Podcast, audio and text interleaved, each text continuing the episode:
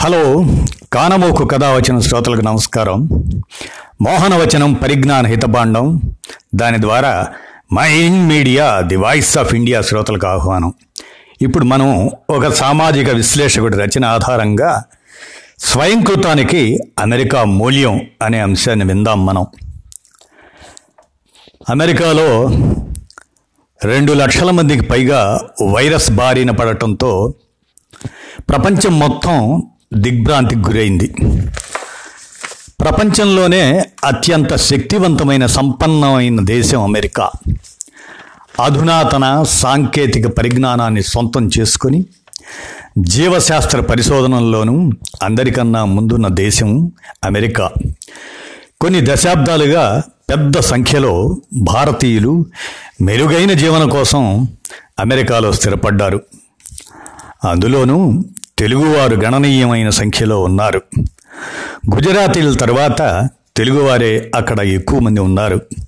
అందుకే అమెరికాలో చోటు చేసుకునే చిన్న పరిణామాలు సైతం ఇక్కడున్న తెలుగు వాళ్ళను ప్రభావితం చేస్తాయి. తెలుగు ప్రసార మాధ్యమాల్లో సైతం అమెరికాలో వాతావరణ మార్పుల దగ్గర నుంచి సామాజిక అంశాల దాకా ప్రధానంగా ప్రస్తావిస్తారు. ఇలాంటి పరిస్థితుల్లో అమెరికాలో ఒక్కసారిగా పెరుగుతున్న కరోనా వైరస్ కేసులపై ఇక్కడున్న తెలుగు ప్రజలు ఆందోళన చెందుతున్నారు. ఈ క్రమంలో వైరస్ బాధితుల విషయంలో అమెరికా ఎందుకు సతమతమవుతుందో లోతుగా పరిశీలించాల్సిన అవసరం ఎంతైనా ఉంది.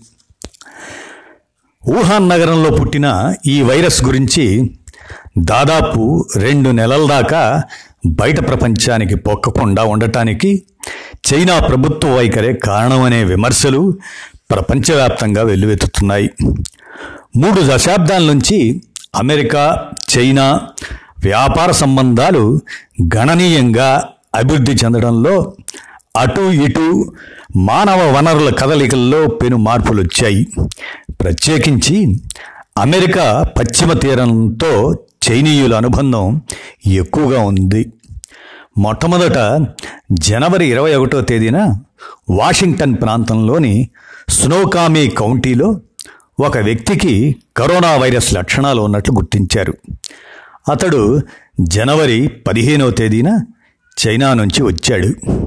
వుహాన్ నగరంలో ఈ వైరస్ వ్యాప్తి గురించి ప్రపంచవ్యాప్తంగా వెల్లడి కావడంతో తరువాత చైనా ప్రకటన చేసింది. కొద్ది రోజులకు వుహాన్ నగరంలో లాక్డౌన్ను ప్రకటించింది. కానీ అత్యంత అధునాతన సమాచార వ్యవస్థ కలిగిన అమెరికా మేలుకోలేదు. యుద్ధ ప్రాతిపదికన చర్యలు తీసుకోవాలని ఆరోగ్య నిపుణులు హెచ్చరించారు.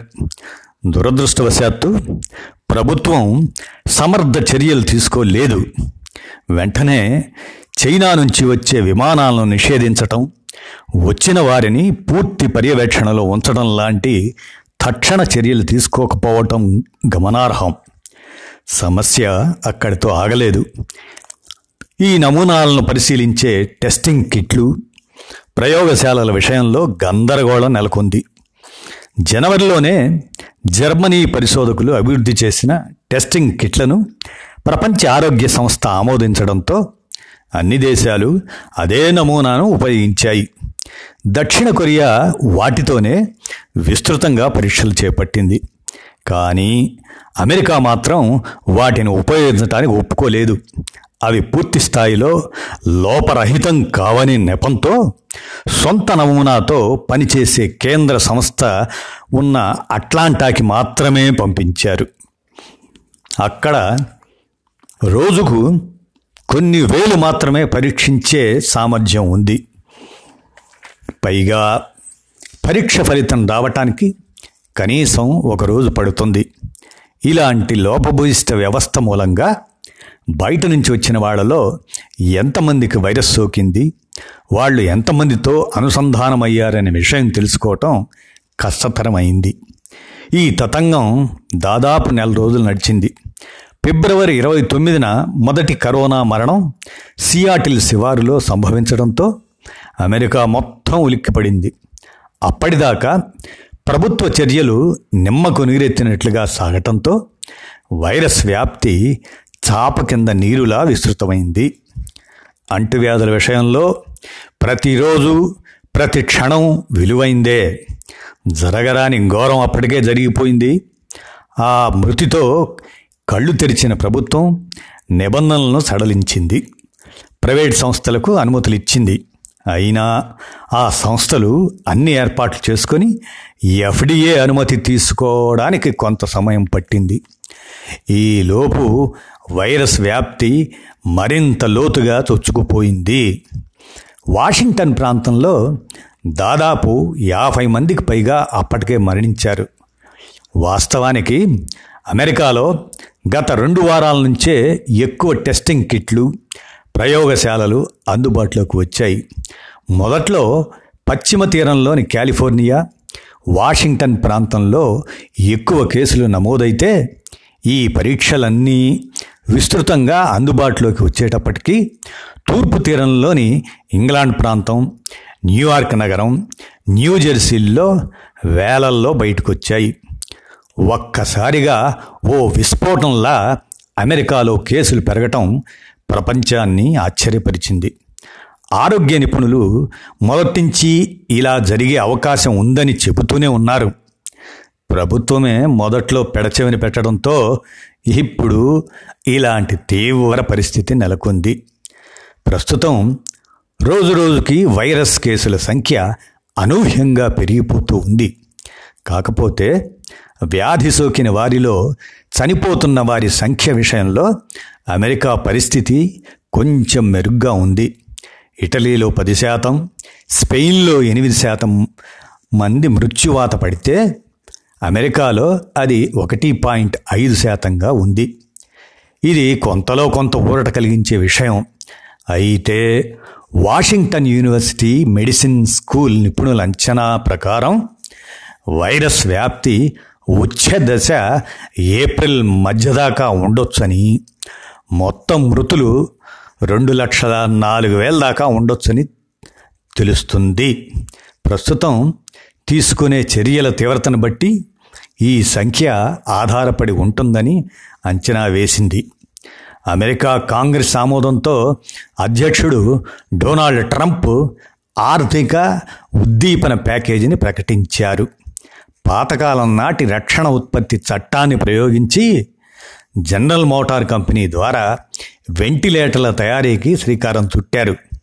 మాస్కులు రక్షణ ముసుగులు యుద్ధ ప్రాతిపదికన తయారు చేయడంతో పాటు దిగుమతి చేసుకుంటున్నారు. అవసరమైతే ఇతర దేశాలకు కూడా వెంటిలేటర్లు సరఫరా చేస్తామని ప్రకటించారు. కనీసం ఈ వేగంతో పనిచేస్తేనైనా ఉధృతి తగ్గుముఖం పట్టే అవకాశం ఉంటుంది. దురదృష్టం ఏమిటంటే ఇప్పటికీ ట్రంప్ డెమోక్రాట్ గవర్నర్ల మధ్య బహిరంగంగా గొడవలు సాగుతూనే ఉన్నాయి. చివరకు లాక్డౌన్ విషయంలోనూ భేదాభిప్రాయాలు ఉన్నాయి మైక్రోసాఫ్ట్ వ్యవస్థాపకుడు బిల్ గేట్స్ స్పందిస్తూ కనీసం ఆరు నుంచి పది వారాలు దేశవ్యాప్త లాక్డౌన్ ప్రకటిస్తేనే ఈ విపత్కర పరిస్థితి నుంచి గట్టెక్కగలమని చెప్తున్నారు. డెమోక్రాట్ నేత జో బైడెన్ దేశవ్యాప్త లాక్డౌన్ రెండు వారాలు సరిపోతుందని పేర్కొన్నారు. ఇంత జరిగినా ఇప్పటికీ ప్రజలు పూర్తి స్థాయిలో స్వీయ గృహ నిర్బంధంలో లేరు. ఇంకా కొంత శాతం స్వేచ్ఛగా తిరుగుతున్నారు. అదేమంటే ఆ రాష్ట్రాల్లో ప్రస్తుతం ఎక్కువ కేసులు లేవని ప్రభుత్వాలు చెబుతున్నాయి. నిపుణులు మాత్రం ఇదంతా ఇలాగే సాగితే మిగతా ప్రాంతాల్లోనూ న్యూయార్క్ లాంటి పరిస్థితి తలెత్తుతుందని హెచ్చరిస్తున్నారు. ఇక భారత విషయానికి వస్తే అమెరికా అనుభవం చూసైనా మనం పాఠాలు నేర్చుకోవాలి. ముఖ్యంగా ప్రజలు ప్రభుత్వాలకు పూర్తి సహకారం అందించాలి. ఏదో ఒక మిషతో గుంపులు గుంపులుగా ఒక చోట చేరితే అందరికీ చేటు చేసిన వారం అవుతామని గ్రహిస్తే మంచిది. మరి అసలు న్యూయార్క్ అతలాకుతలం ఎందుకు అవుతుందంటే న్యూయార్క్ నగరం పరిస్థితి దారుణంగా తయారైంది. ఇందుకు ఎన్నో కారణాలు ఉన్నాయి అత్యంత జనసాంద్రత కలిగే నగరం కావడం ఎక్కువ మంది ప్రజా రవాణాను వినియోగించడం వల్ల వ్యాధి ప్రబలడానికి అవకాశాలు ఎక్కువ. అలాగే ప్రపంచ పర్యాటక కేంద్రాల్లో న్యూయార్క్ కూడా ఒకటి. ప్రఖ్యాత పర్యాటక కేంద్రాలైన ప్యారిస్ ఇటలీ న్యూయార్క్ ఈ మహమ్మారి బారిన పడ్డాయి. ఈ పరిస్థితులతో పాటు స్వయంకృత అపరాధము కొంత ఉంది. ముందస్తుగా లాక్డౌన్ ప్రకటించకపోవడం అంతర్జాతీయ పర్యాటకులను విమానాలను ఆపకపోవడం లాంటి చర్యలు ఘోర తప్పిదాలుగా పరిణమించాయి. విరివిగా పరీక్ష కిట్లు అందుబాటులో లేకపోవడం ప్రయోగశాలలు ఏర్పాటు చేయకపోవడంతో వైరస్ సోకినా వారిని ముందుగానే గుర్తించలేకపోయారు. దాంతో ప్రజానీకంలో వ్యాధి విస్తృతంగా వ్యాపించింది.